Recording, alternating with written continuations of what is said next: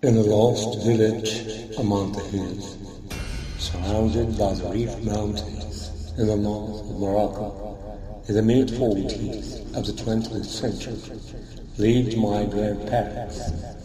My mother was a child when she had her life's worst experience. She was playing with her straw toy at. My grandfather was absent. My grandmother was praying. My uncle only a baby of eight months was sleeping by my mother. Suddenly a ghost appeared. The baby was crying. My mother looked at the stranger strangling the baby, covered her eyes with her hands, and then cried.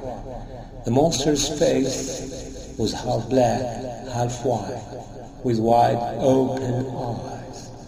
My grandmother hurried to save her children the ghost sounded, leaving the baby dead.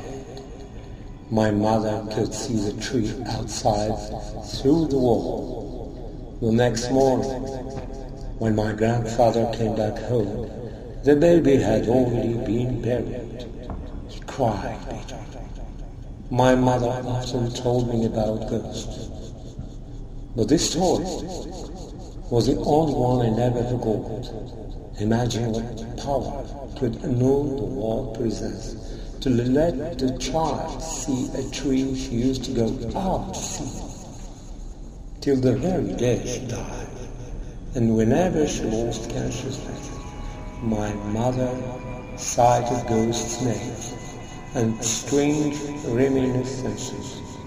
The most she feared was the one who killed her brother. My grandmother never had warnings.